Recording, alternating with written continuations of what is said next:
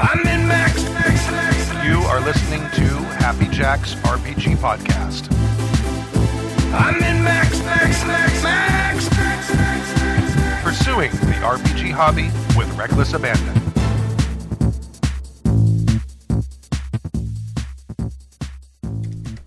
Why, hello. Welcome to season 29, episode 2 of Happy Jack's RPG Podcast. My name is Stu. My name is Kimmy. And I'm Kurt. In this episode, Kurt has a topic. What was your topic again? It was about It's about um, uh, cities. cities in urban fantasy. Okay. And then uh, Brian writes in about printing presses and fantasy settings and PvP. And then Gergmerg, I suspect, is probably a pseudonym for someone I know, uh, sends a message about GURPS magic and bad GMing. Yeah, GURPS. Wait, wait, is it know. GURPS magic or is it GURPS, comma magic, comma and bad GM? GURPS, comma, magic, comma, bad. Ah. n- GURPS, comma, magic, and bad GMing, because I don't use Oxford commas. Ah. I write ah. sentences that don't need them. Hi. Cambridge omission. Gotcha. Okay. Uh, so, yeah, that's it. But first, if you'd like to email us, you can email us at happyjacksrpg at gmail.com. That's happyjacksrpg at gmail.com. We need emails, always. Show's about to end. It's about it. No. This is like almost the last episode unless we get more emails. Don't. sh- Yes, and. Yes, and. I rolled my eyes. It's different than shushing. It's actually total contempt. Rolling your eyes is total contempt. It, it really is. Yeah, yeah, yeah. And you can watch the show live. Go to uh, happyjacks.org slash live at uh, 10 12. 12 No, we started a few a.m. minutes ago. That's true. 10 7 a.m. Pacific time In our new studio, at Happy new studio. in our It's- new studio. which obviously we're all going to throw out the window if nobody writes emails. So That's- after all this effort, come All on, this write effort. emails.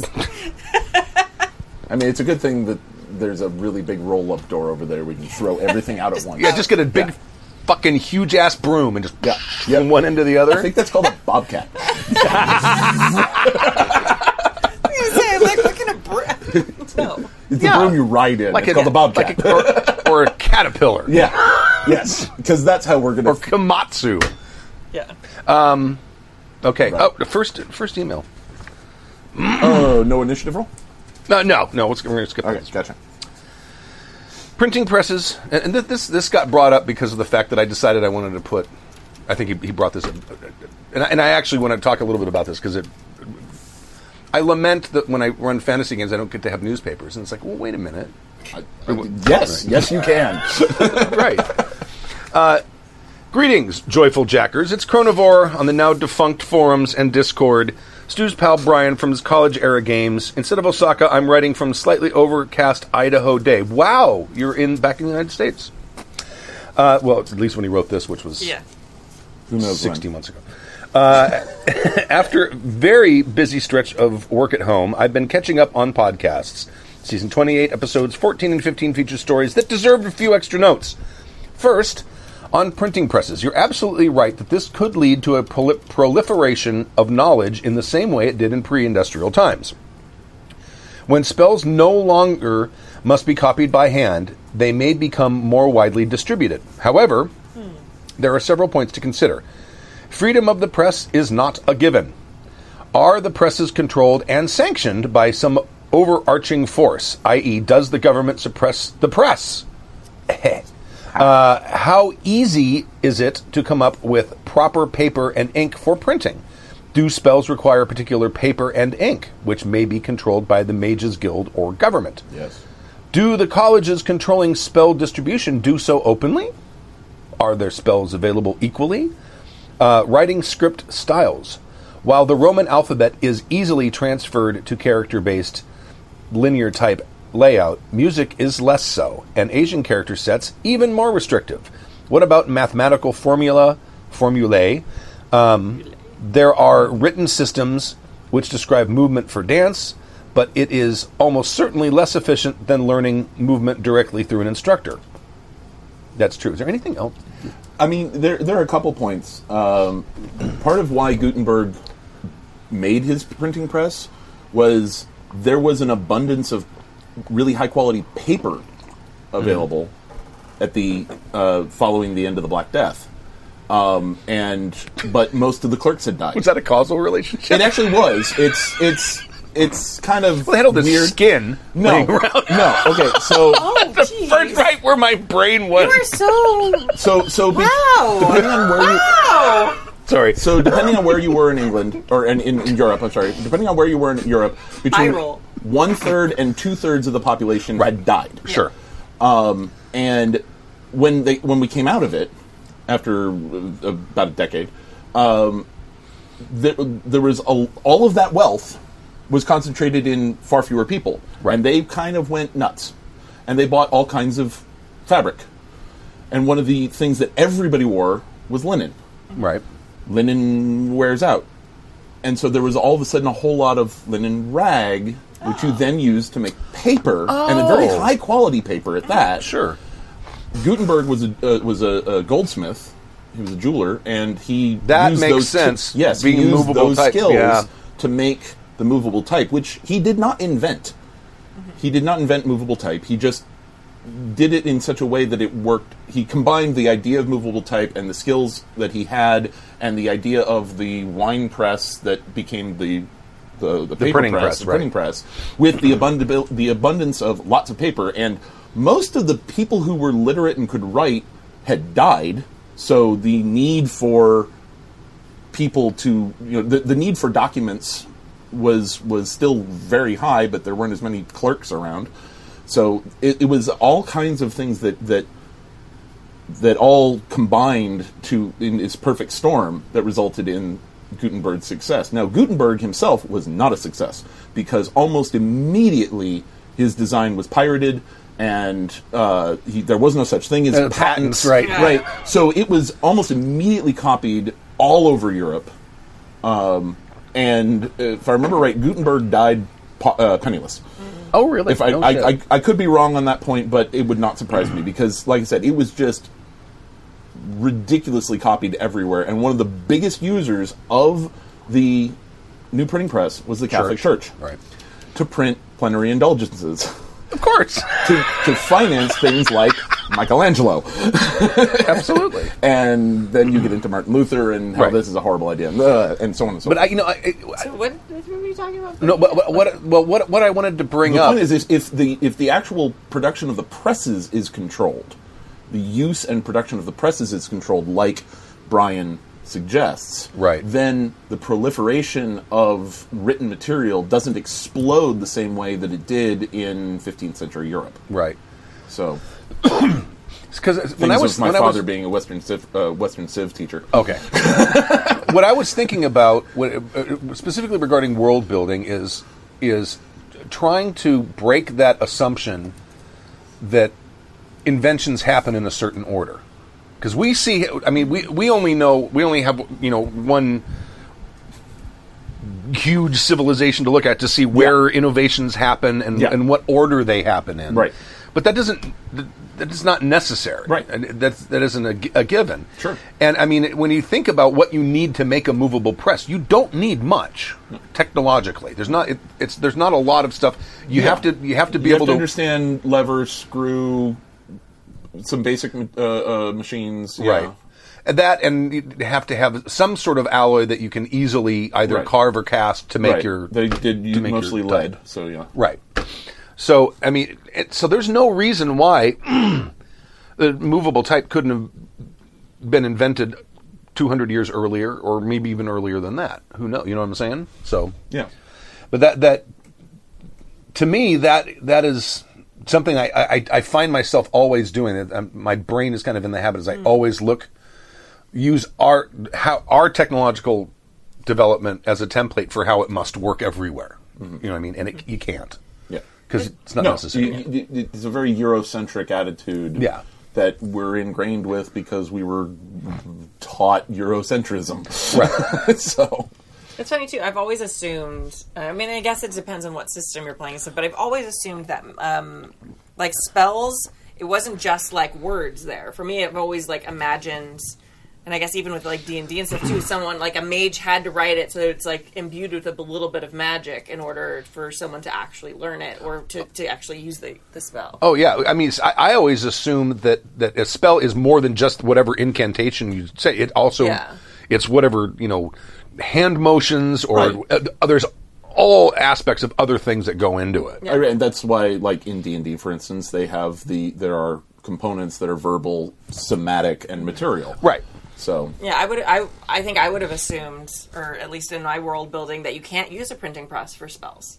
Like maybe you could use it for a map to go to the store to where Right. the mage is to go to go get a spell, but that spells actually have to be made. Like it's almost like a, a spell itself. You to make an actual Yeah. spell scroll that works. See, I, for, for me, for me, yes, Special for inks? scrolls, like Yes. if you're like it's a one-off thing, mm-hmm. Yeah. that I, I think that thing would be imbued with the magic of it. But I'd see like regular spells kind of as more procedural. Mm-hmm. You might have a spe- specific language for it, yeah, Dep- or, or mm, maybe even multiple languages, sort of like what he's talking about. Like music has its own language and dance has its own language. Right.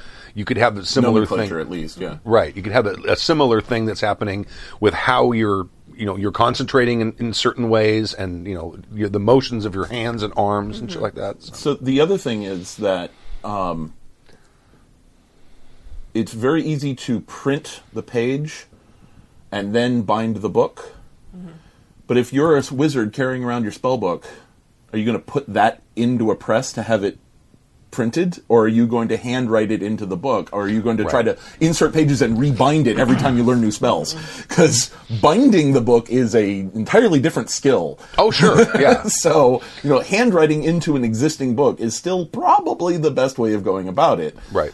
Um, Although, I mean, it, if you think about like a mage college or something, they might have their basic primers, like basic elemental magic. Here, are, here's Right. your copies. You know what I mean? It- like textbooks in Harry Potter, same Yeah, thing. yeah, it's it's it's You're not going to have that for your, you know, That's true. your cool shit. Yeah, No. it's cantrips for dummies. yeah, exactly.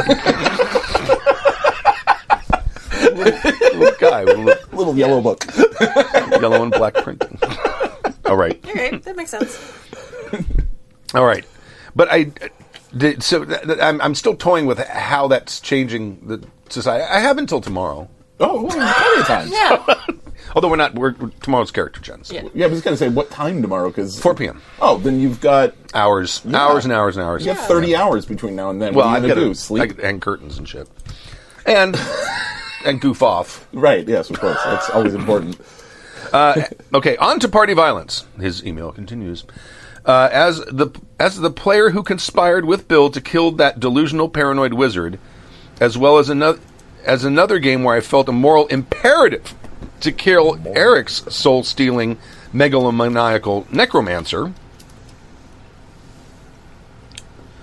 We had some people make some interesting characters when I ran GURPS back in college. I'm, I'm remembering Oppenheimer, or your tales of Oppenheimer, rather. Yeah, we, we, we didn't think about things like party cohesion. It was never that was never on the table. you pointed out that it's commonly not just a character versus character problem that leads to violence, but player versus player. In the case with the paranoid delusional wizard, we stayed in character and said, "Hey, you just attacked a member of the party and nearly killed him. Sure, you healed him back up, but that's not a net zero gambit. You enacted violence on us when we're already down here fighting for our lives, and the out of character, it's what my character would do reasoning was trotted out. In the necromancer case, but do you blame the character Or the guy Okay, who let, us created it. the in the necromancer case, after Eric's murderous tendencies were revealed, I had my regular character bow out and introduced a new character who was tuned as an assassin specifically for the task.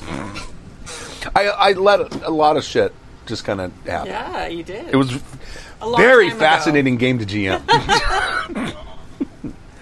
uh, I regret this, as it was unfair and it was an unfair and sneaky way of dealing with a group dynamic problem, which these days would have been addressed in session zero. Example, hmm, yeah, I don't want to adventure alongside an evil character. If that's secret information and it comes out, one of our characters is, will have to leave. Lastly, I owe Stu an apology. He, he's mentioned several times during the podcast The GURPS, yeah, game where a potion doubled his IQ for a short period of time. He read. Have I read this email before? No, but you've mentioned that story. Yeah, we've talked about that story before. many times. I think I wonder if he's sent in an email about this before. Maybe. 'Cause well, this it's is good. Keep reading. vaguely The apology's familiar. always worth it. Uh, he rather reasonably looked for ways that he might benefit his character beyond increased base stat for skill checks. He tried echolocation to determine the depth of the pit. Sadly, I did not take the opportunity to just go with it. I apologize and ask for understanding when I explain why I was reticent. Prior to that portion, I had a player learn the measure spell so it was cast for no fatigue cost over several sessions. He derailed he derailed progress by casting it on each object I called out in this in a scene. Mm-hmm. Me. You're in a harbor. There are docks leading out to the water, supported by rope-covered pylons, and several small fishing boats lashed to the docks. Mr. Measure. How long is the dock? Rolls. I made by five. How wide are the dock planks? Rolls. How thick is the rope used to lash the boats to the docks? Rolls. You get the picture. wow. it didn't take long for me to get sick of answering those questions, and I'm sorry that you were on the wrong side and undeserving end of my player induced trauma. Mea culpa. Thanks for the podcast. You keep me moderately sane during my work from home and Japanese state of emergency, which repeats like a broken record. Stay safe. P.S. What is your favorite Game of Thrones actor? P.P.S. Peter Drinklage. Huzzah. Very good. There's not nearly enough rum in my Gatorade. Which is to say, there's no rum in my Gatorade. That's a pity. Yes. It's always nice when people apologize. Yeah, see, I 25 years I later. remember reading this Look at that. before. I did not pre-read this email, No. but I remember reading this before. I definitely don't remember the Peter Dinklage. No, but I'm wondering if maybe he sent it in a, a, a, a previous And We email. don't need to worry about it right now. It's fine. Yeah, let's go right back right now and listen through hmm. 29 season, 28 seasons. no, no, of it, the would, it show. was recent. If I remember it, it didn't happen a long time ago. That's a fair point. But yeah, it was. We had it was an interesting game. There was a lot of character Sounds depth. like it. He was not the only person who made a character that was engineered to kill another character. Because we have people kill each other's characters all the time. We had another guy named Eric who uh, had a character who was I don't remember why he had, his character didn't get along with Bill's character, so they got in a fight, and Bill was better at making characters, and he killed he killed the other Eric's character. So Eric made that character's brother. Oh, Okay, to come back to for revenge. Yes, That's awesome. yes. So he was not the only one to do that. It was a it was very interesting. Yeah, interesting sounds game. like it. We loved it. We we thought it was fantastic Yeah. and very if you fun. had fun, that's all that matters. yes, Right. and we it's did. a game. There You're was supposed to have fun. it was not uncommon for people to for occasionally at the end of a session leave a little pissed. It did happen. Oh, okay. It did happen. so it was not perfect. Yes. But it wasn't always the same person. because Okay, that's to better. my knowledge, no one had a character murdered twice. Okay. To his knowledge. No. Eric's character's brother was killed by the same character. Ah, Never mind. Okay. And there we go. it. All right. GURPS and Magic and Bad GMing story from Gurgmerg. I suspect that's also Brian. Although maybe not. It could be. It could be, be from Steve Jackson, who doesn't want, want us to know that you wrote it. It's a stupid question. All right, you want to split this one? Um, They're longish. Oh my god. Yeah, sure. Okay. Dear Happy Wait, no, Jib wrote this. It's like three pages. Three pages is not enough. Dear Happy Jackers and System Hackers, Pre-script, longtime listener, occasional writer, but I've adopted a new handle pretty much everywhere on the internet since I last wrote in. So I've used the new one here too. Um, exciting. So very excited to hear that Stu is going to be running a GURPS game soon. Yeah. I understand. You have to let him do it. Do it. He was slow. it. I did. No, do it again. Yeah. Uh, do I understand? Yeah! Thank you. Is that better? Do I understand correctly that the game will be set in the collaborative world you No. all are making, or did I have that wrong? you have that wrong. Okay. we, what happened is we started collaboratively making the r- world. And I started stealing stuff from my own game Yeah, crap so there will be some parallels, a little bit. but not not on purpose. Um, Stu, have you decided what magic system you're going to use? Personally, I really like the uh, looks of Ritual Path Magic. I played with realm based flexible magic for a while, and IRC there's a pyramid article that explains how to do a hybrid of the two. But after learning more about RPM and seeing the good things that fans have to say about it, I'd be inclined to use that one in the future. Uh, Ritual Path Magic is one of the flexible magic systems that aren't preset spells, but rather gives you rules for how to craft spells on the fly. Though uh, polite players and GMs have will have a prepared list of common ones, I imagine, and the RPM book has some pre-written ones. Of course, to me, flexible magic systems, at least in GURPS, raise a dilemma. They make yes ending really easy, but they allow mages to outshine the other PCs. Yep. Uh, here's how I came to this dilemma. Several years ago, I was running a game for a group of friends, and one of the players really wanted to play a mage who specialized in plant magic. And wouldn't you know it, GURPS has a plant magic supplement. Because, of course, GURPS has a plant magic supplement. It's GURPS. I think it's just a section in the magic book now. Oh, yeah. I think there's just a section of plant spells. So I picked it up. I made up what I thought looked to be a pretty capable plant mage, and was set to adve- we sent to adventuring. And fairly often, a player would look at a problem the group was facing, think of a clever way a mage who could control plants could solve the problem, and ask if it would work. The problem was, not only did she personally not have a fitting spell on her character sheet, GURPS just didn't have spells for a lot of what she wanted to do. Stuff that, once we started playing, seemed like a pretty uh, seemed like pretty obvious options for a plant mage. When the GMing wisdom, with the GMing wisdom I have now, I've come up, I'd come up with some way to handle it during the session, then revi- revisit the rules after. Um, but what do you, uh, but do you know what I did instead? Like an asshole, I said no because she didn't have the right spell. Again, through no fault of her own. I didn't want to say no, but I just wasn't in the rules. You could say that I was suffering from a hide, a hidebound disadvantage, lack of creativity. You want to pick up there? That campaign eventually fizzled. Mostly because of scheduling, but I wonder if this had something to do with it. It may have a lot of it- times. it a may lot of times, games that die of scheduling die bec because of lack of interest. Yeah, um, I had a char- I had a player in one of my uh, ill-fated Traveller games. who Just at one point, just what's the point of this game? Oh, I was like, well, there goes all the wind out of my sails. yeah, that's like. To We had have one- a good time. We had one more session after that. Yeah, yeah, exactly. I was like, wow, okay, Like, Uh, never mind. Wow, Yeah, the kill Anyway. shot for the GM. That Right? is. That's a real gut shot there. we had one, maybe two sessions after that. Yeah, not good. However, that experience stuck with me. I wanted Magic to work differently in future games. I didn't want to be stuck to a spell list and wanted to be able to easily say yes to creative ideas. So I picked up the Thaumatology supplement. I almost read that as Thaumaturgy, but Thaumatology supplement to got see what it could offer.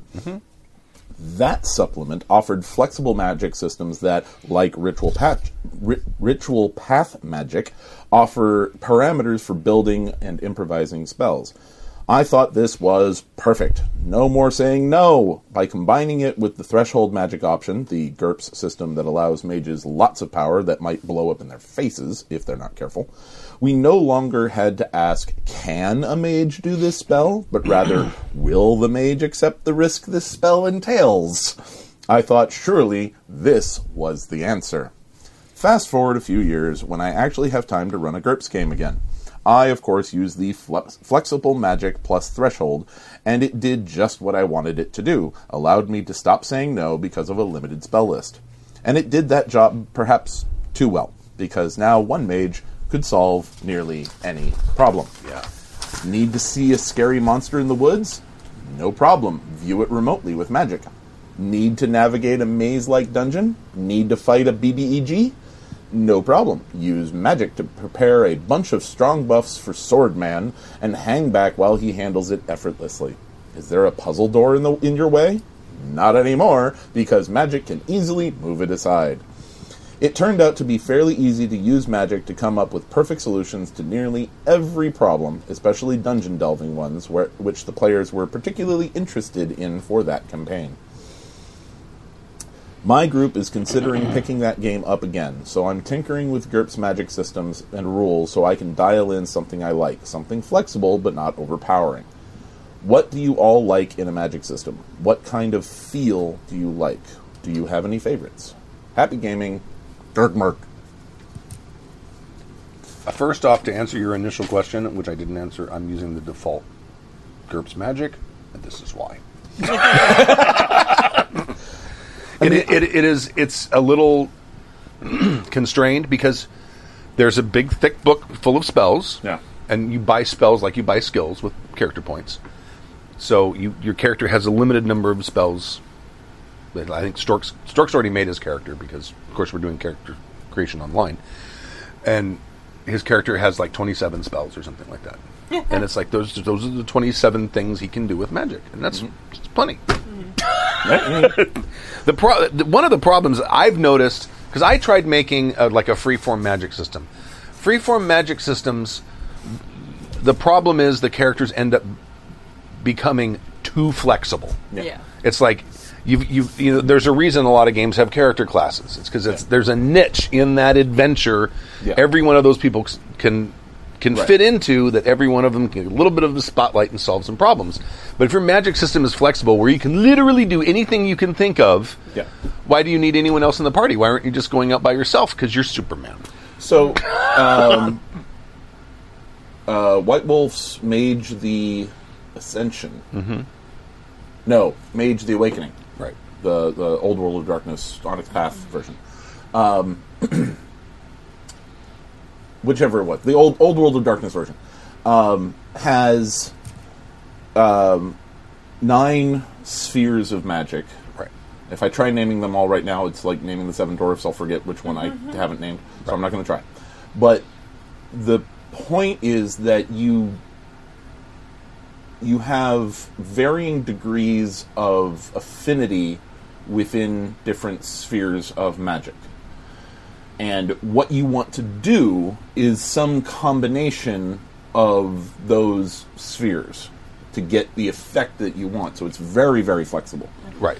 Now, there are limitations because all of magic is essentially believing that the universe is different than what the general consensus of belief that the universe is. Right. So you, you, you believe harder that reality is going to change. It's a non it's a, a, a non materialistic view of consciousness. Right. Yeah. They, they they describe it in the terms of the tapestry, where you're pulling at the weave of reality. Right. Um, Now, depending on how um, blatant, how how egregious your effect is going to be, that makes it a higher difficulty. And depending on how many people are watching you, or just that are that people are watching you, Because if they don't buy into that, right. right. It will it, it causes paradox. And paradox can backlash on you and do serious trouble to you physically emotionally mentally whatever. Right. and you can just die from too much paradox uh, whiplash or whatever the term uh, whatever the term is. Um, so I, I like that as and, and as to why you know any one person doesn't just go out and do it all themselves is that mages are still mortal and it takes time and effort and experience points to build affinity in any one sphere. And so you have different traditions of mages who have focused on specific spheres right. and so you have specialists essentially. Um, so I, I like I like that flexible mechanic. Um, if you're going for a flexible magic system, right. um, that it's I'm, I'm pulling at time and matter and a little bit of forces to do this. Right. Yeah, Yeah, the, the, um, the moment of truth magic system I came up, which I never published because I could never get it to do exactly what I wanted it to do.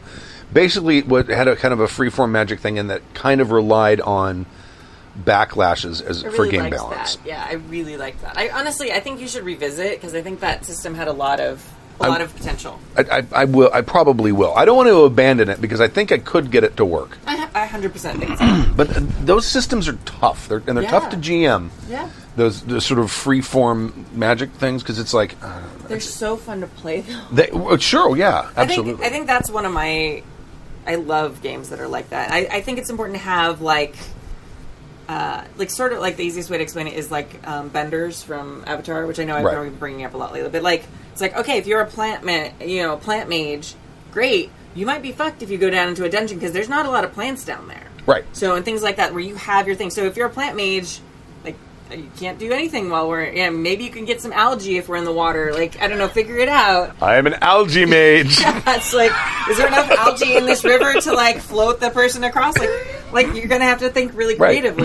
Creatively. um, but um, Stork also mentioned this too in the chat, like um, having like your a limit to your your power, like you were talking about. Like, Yeah. I don't know if you've played like Magic the Gathering or anything like that. You only have so much mana, so Sure. it's like once you're out, you are done. Like, that, well, that's that's the Yeah. GURPS balance. Yeah. GURPS balance is Yeah, and, and that's balance. kind of uh, how they, they deal with magic in, in Savage Worlds, for instance. You have a power pool. yeah, Right. exactly. So it, it's, It's like once it's gone, like if you used that to like, oh, let's have a nice feast tonight for dinner. Oh, we got attacked in the night. Oh, that's sad. Like, too bad you made that cotton candy. Like, right. Yeah, It's probably not a, ba- a great use of all that that power.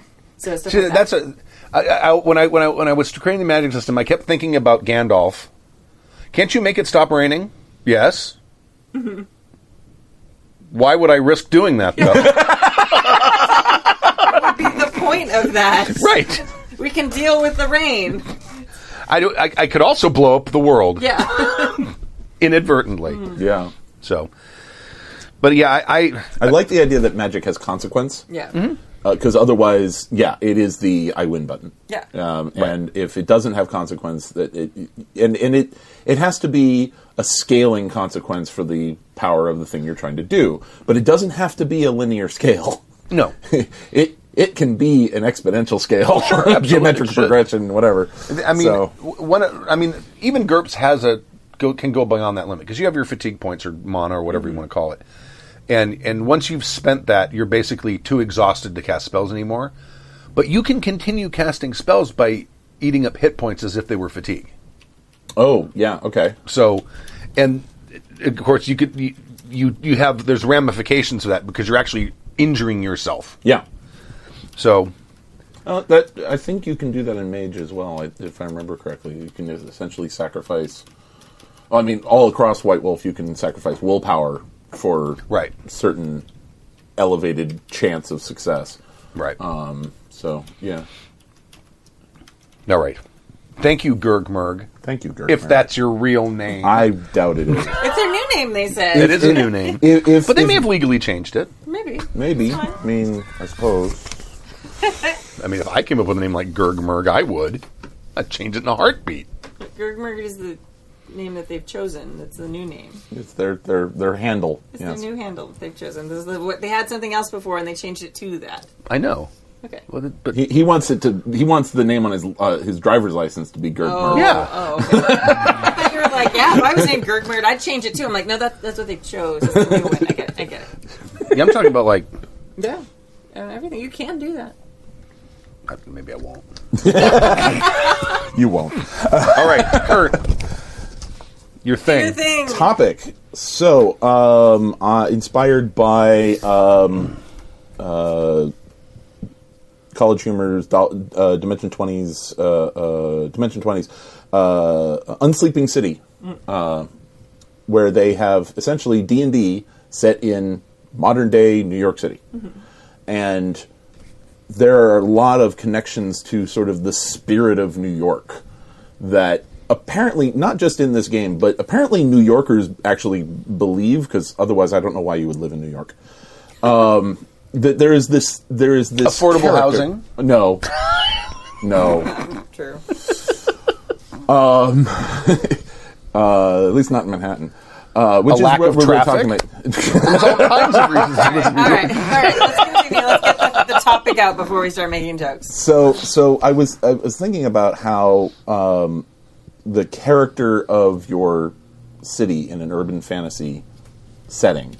Uh, how do you how do you develop that? Like in the Harry Dresden novels, which I have not read, but I have it on good authority, that Chicago Yeah. plays a role, or at least has there's a personality to the city that Absolutely. has an aspect in the the the, the so? stories.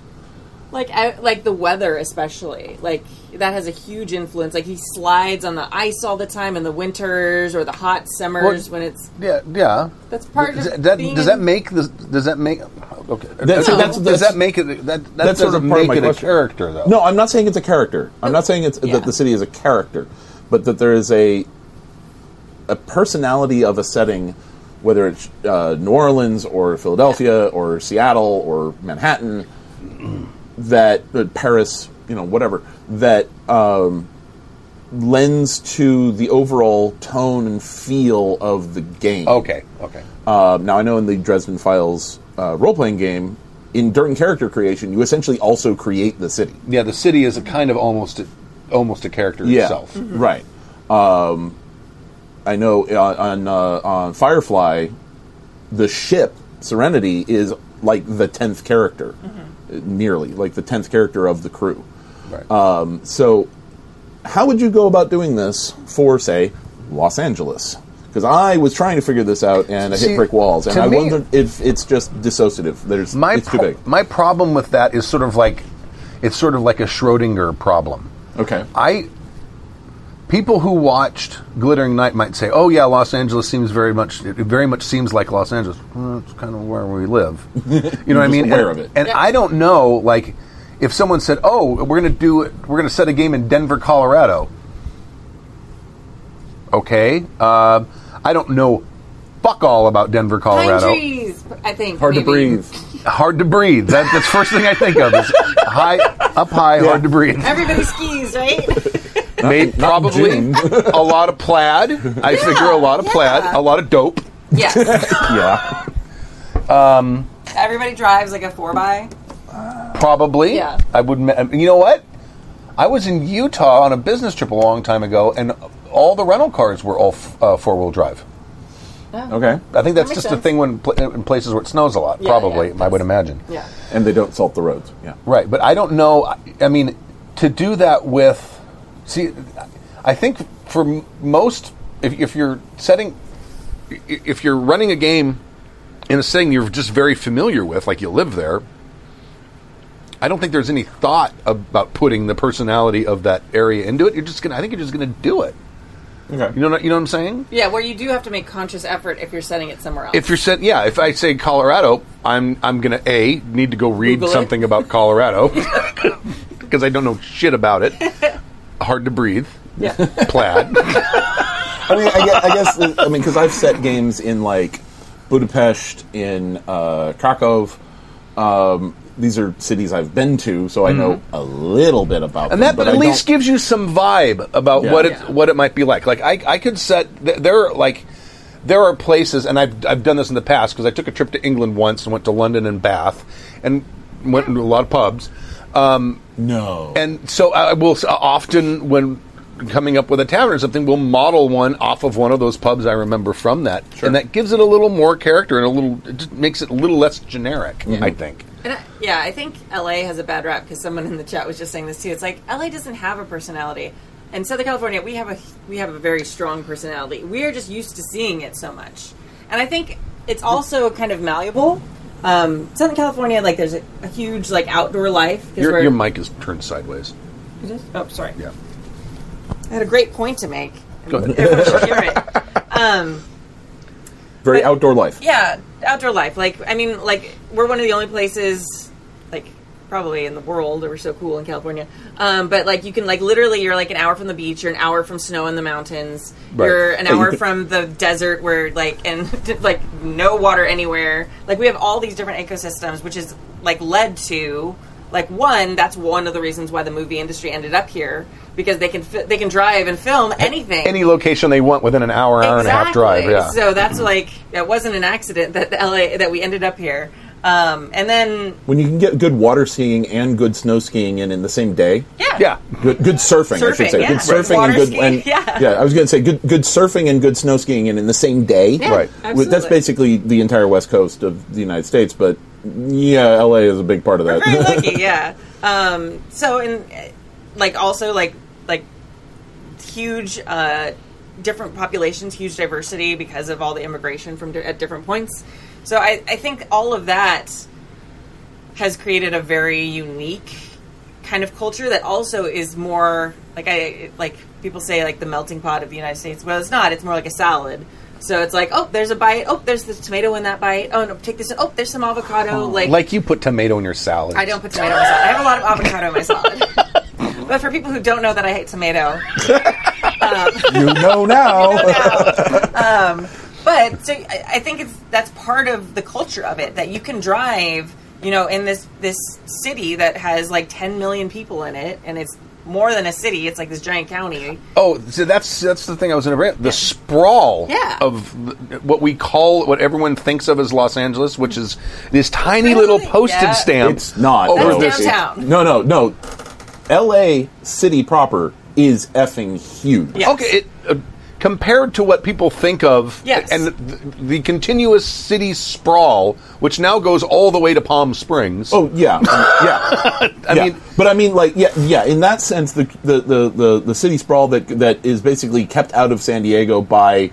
Uh, uh, the the the uh, Pendleton no by by Pendleton By Camp Marines. Pendleton by the Marines the Marines protect San Diego from L.A. invading essentially assimilated by LA. and and it, it and, and you've got the the mountains on the northern end that keep us from expanding expanding into the Central Valley. although we found, squoze our way through Oh, yeah, there, yeah. and then all the high Santa Barbara, desert, yeah, right. exactly right. Well, but I mean, LA, LA city proper. I mean, from Chatsworth to San Pedro is seventy six miles. Right. But it's a very thin. It's not not not that wide. It, I mean, from from Santa Monica to to East LA and all of the valley basically Okay, is, yeah, yeah, is valley, LA city yeah. proper. Um, except for you know Pasadena, Glendale, San Fernando. That's about it. also- Maywood, Vernon. Burbank. I mean, there's there's there's probably 200 cities in No. the area that people consider. What people who don't live here consider L.A. right. I mean, if you, I mean, if you, take include Orange County, yeah, yeah, and if you take the, the whole huge I know. sprawl, but people don't. Think but it's so. all. it- What I'm saying is all one big giant continuous city. Yeah. yeah.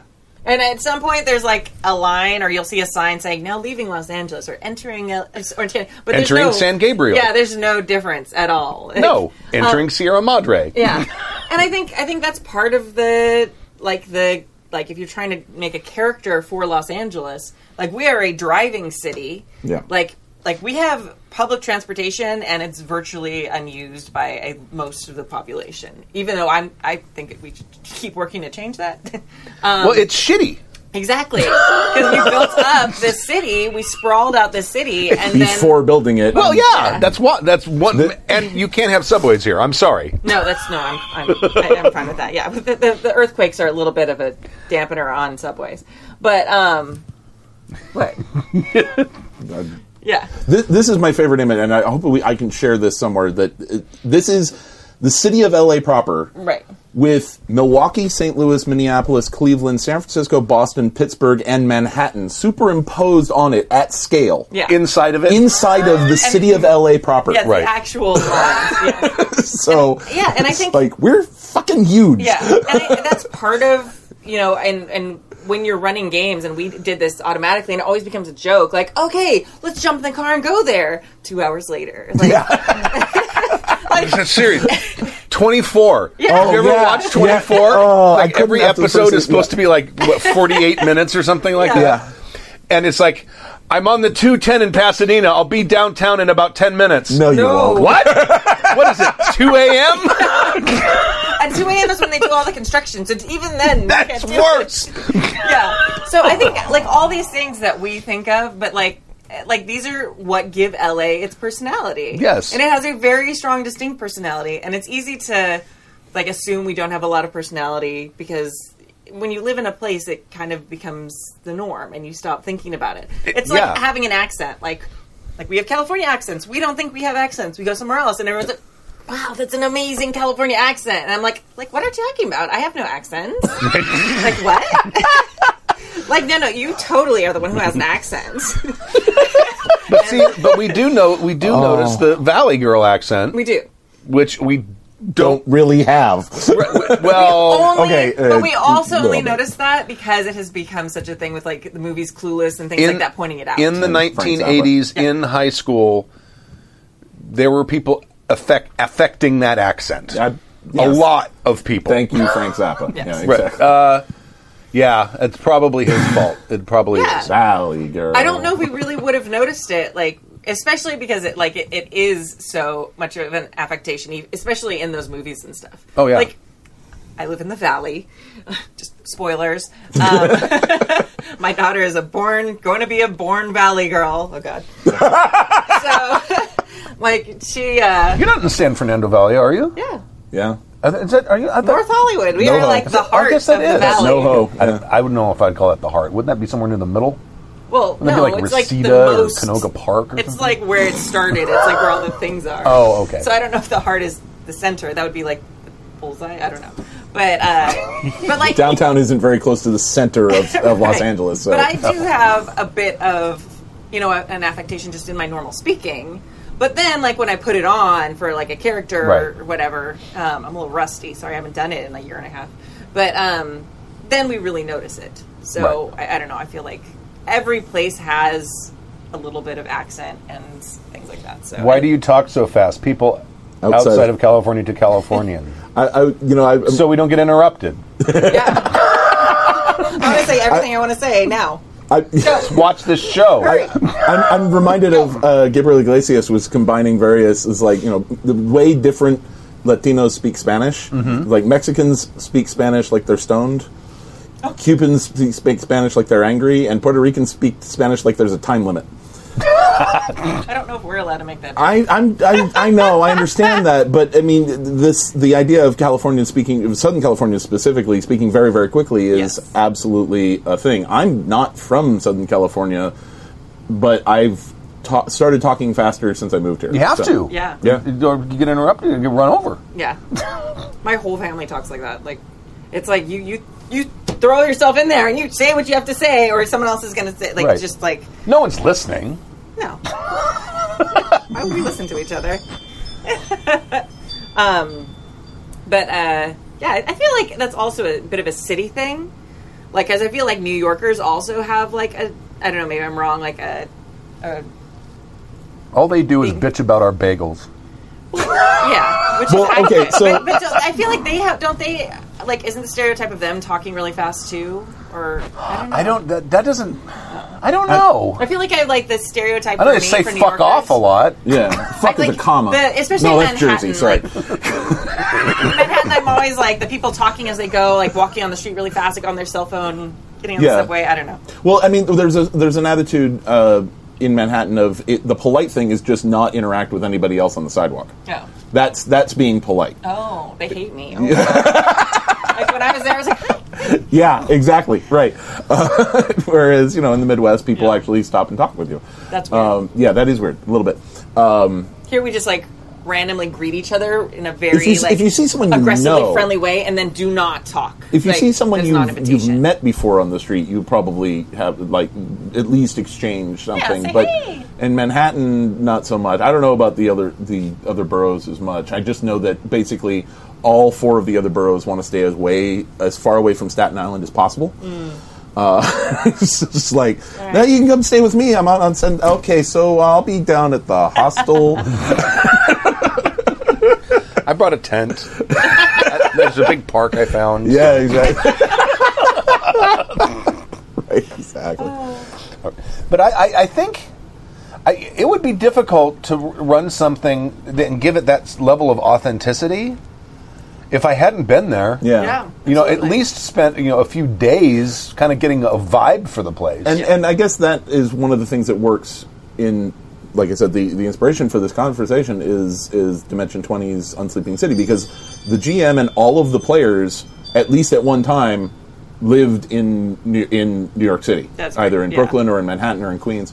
That so really helps. yeah, they all know it. The, the, it's there's the the shared um, uh, vocabulary Yeah. Right. that is New York City that works for them. Um, I've never lived in New York. I've only been there a couple of times. I couldn't get that kind of feeling from a game that I ran. Um, uh, and that's why I was trying to do it in LA because I've lived in LA for over 20 years. So, you know, and I just I ran into this idea, and I, a couple of friends pointed out that LA is maybe dissociative. It's not one personality; it's a council. It's like you know, you've got the Valley, you've got the West Side, you've got uh, Pedro, you've got Mid City, you've got downtown, you've got Baldwin Park. I don't know. well, and I think the, the I think the key in that is in all these areas are like these like cultural subgroups. Mm-hmm. Like you go to Glendale, it's hu- it's like the second biggest Armenian population out of Armenia. Right. You know, so they, they- you know you've got like um, Koreatown. You have all these things that have these incredibly interesting, authentic experiences that are all also one part of a bigger collective Yeah. um, which is awesome and especially like like every large city kind of has some of that but there are some really uh, awesome ones in la that are very unique to la so Yep, and the fact that it goes on for fucking ever. it does. It and really we've does. talked That's the weird thing. that, great tacos everywhere Yes. Oh, uh, you haven't had a taco. You've had a taco in L.A. let's go hiking hiking, hiking, God, hiking. no. that's an asshole's name for for walking. Weren't born yesterday. god everybody does go hiking here i hate it I know. it's It's a not even hiking trail really right by hiking. my house. I have not, I've lived there for. it's not hiking i'm sorry know what's- a dirt path is not the same as hiking I, I agree with you. And i sounded super validated Oh fuck that! Like I used to go on the night hikes with Sierra Club at, at um, what is it? What is it called? Where- griffith park Yeah, Griffith. yeah Some of those motherfuckers is like, oh, we're gonna go up lower ankle breaker trail, and it's like this fucking steep, okay that's and I'm like, That, fuck that's you. Not, that's also not hiking. That's rock climbing. yeah that's yeah drives me nu- drives me fucking nuts. Yeah. Um, but I mean, growing up around big trees, like I did, um, or not far from big trees, that I, I agree. It's like no, hiking means going to the sequoias, Yeah. the redwoods. for Oh, me, you know. That's a long way. yeah, that, from here, Well, not like- from where I grew up. Angeles Go to- Crest is like right there. It's like That's not An sequoias. hour. It's- Those aren't sequoias. yeah, it's no, not not redwoods. sequoias, but- but there's hiking. There's actual hiking between Yeah. trees Right. there. Well, I mean, uh, hiking is just an asshole's wor- term for walking. Yeah, it's Fair enough. accurate. Yeah, that's, all that's how right. you can tell the Letterkenny people lived in LA. At least one of them did. it's pretty accurate. Oh. Okay, all right. All right. Anyway, But uh, th- I do like the innovation of night hikes. Yeah, that's- that is fucking awesome. when you live in the desert, that's important. it's like I'm gonna start h- walking at seven o'clock at night, and the sun's gone, And Yeah. it's about 85 degrees. and it's but it's cooling down, Yeah. and like don't bring your dogs because the coyotes will, They will eat fucking them. murder them. yeah, they will. I love that. night hikes are awesome. They are. All right. All right, well we're we're at, we're at an hour. Should we? Well, it's, Put- uh, wanna- Kurt has his thingy. He wants wanna to do that? World building. Yeah. Yeah, go ahead. Okay, And, and this counts for mine too because I helped with it. Okay. she did. She she's not just claiming. No, she actually did. So uh, I, I only named the th- this week I, I dove into the weeds. I, I did math for this, and I came up with cosmology and a calendar. So um, the, the the world that we are collectively building has three moons. Uh, Kimmy named two of them. That, that's that's that I did two thirds of the work, obviously. Sure.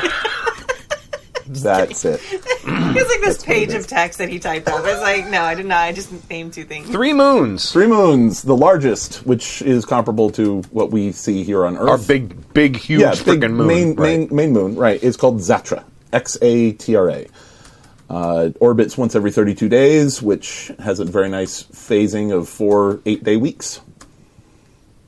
Um, and a year is 10 months, which works out to a 320 day year. Uh, I won't go into the names of all the months and days, but I do have them. All right. Uh, There, there is a middle moon named Telper. Yay! It's about half the size. Spell that. T E L P E R. Uh, it's about half the size of the big one. Um, it orbits every 29 days, and then the smallest, which is maybe twice as bright as a night star, Oh, so it's like either really, really tiny or really Re- distant. Uh, very tiny. Okay. Very tiny. It's actually closest. Um, but it glows sort of yellowish gold, so it's often referred to as the gold moon. Mm-hmm. Or and its period of 25 days is sometimes called a gold month. Uh, that one's called Laure, uh, L A U R E. Oh, it's like Lorraine. Lorray. I'm sorry, Lorray. She's the one who named it. She gets to say how it's pronounced. Lorray.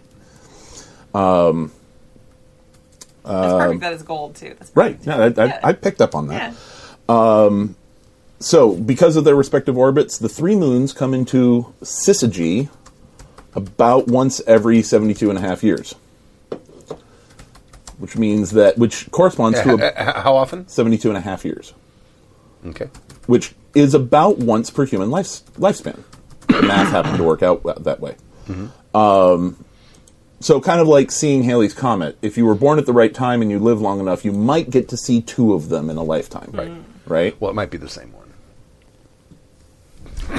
two syzygy events. You might get to see two syzygy events. Okay. In a lifetime. Longer lived species, of course, uh, might see more of them. Um, but uh, the calendar is based off of the syzygy events. So the first of the year is uh, based off of uh, syzygy. Um, and I'm, I'm assuming you're spelling syzygy right. I'm putting alignment. That works too. it's one of my favorite English words. Sorry. Um, S Y Z Y G Y. A L I G N W N T. Fine, whatever. um, and uh, of course, the lunar alignment Oh, you can use the. You can. I'll translate. has gravitational effect, which might, uh, which probably leads to some fairly significant weather, geologic, and uh, Tidal. uh, tidal Right. events in the weeks leading up to and uh, following syzygy. So, good thing that it only happens about once Every a human lifetime. seventy-two point five years. Yes, exactly right. So two of those periods, some sculptures probably think of, of two of those periods when when syzygy happens on the first of the year, and then 145 years later. If it's trauma- that's like if it's dramatic enough, that might con- that might be what their century would be. Yeah. Their equivalent of a century. yeah, Yeah, that'd be cool. Long, long, long period thought. Um, and um, this common calendar came out of the southern hemisphere rather than the, norm, no, the northern hemisphere. Um, so um, you have, of course, spring and fall and everything, but that but it's all reversed for the northern hemisphere as opposed to the southern hemisphere. So the first day of the year, when syzygy happens on the first day of the year, that is in winter in the southern hemisphere. That's lined up. That's yes, that's the alignment. When it It's happens, always it's always in winter. it's in the uh, uh, no, it's not always in winter. Uh, that happens at the uh, first year and at midpoint of the year. So depending on when in the cycle it is. So sometimes it happens on the first day of summer. Or, Okay. or not the first day of summer because it's a ten month year. Uh, sometimes it happens in middle winter, and sometimes it happens in the middle of summer. Okay. So, and like I said, I have you can copy all the extra off the shared document. Okay. Excellent. But yeah, this also since I do have three di- three different moons, different cultures might base theirs off of different uh, different periods of the moon. Maybe thirty two doesn't uh, thirty two day month doesn't they don't like that, so they use Telper's period instead, or maybe they go by the golden month Right. uh, of a twenty five day month. So Cool. Excellent. it gives it gives room to expand. right. Excellent. All right. Very good. I think that's everything. And I can do the thing. All right, bud. Thank you for joining us, season 29, episode 2 of Happy Tricks RPG Podcast. My name is Stu. My name is Kimmy. And I'm Kurt. And we'll see you next week at uh, 10 a.m. Pacific time on Saturday morning. Yeah. Until then, And tomorrow, and tomorrow, for the start of GURPS GURPS slouching towards Eldamy, which will be starting at 4, and we'll be doing character creation. Well, you don't like my... You don't like my... No, I, I think it's Everyone hates hilarious. I think it's hilarious. It, it, it's it, it's like the, the the the double pun I did for the vampire game of Yeah. hollowed plains. Right, People thought I was misspelling. I'm like, no, I wasn't. All right. Thank you very much, and we'll see you next time.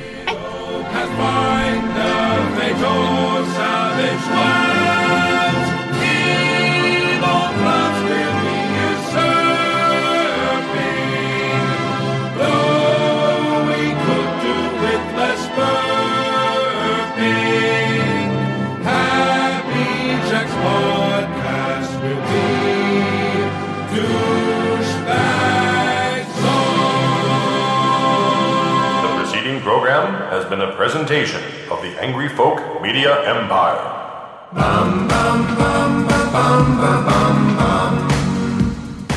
I've got information, man. New shit has come to light.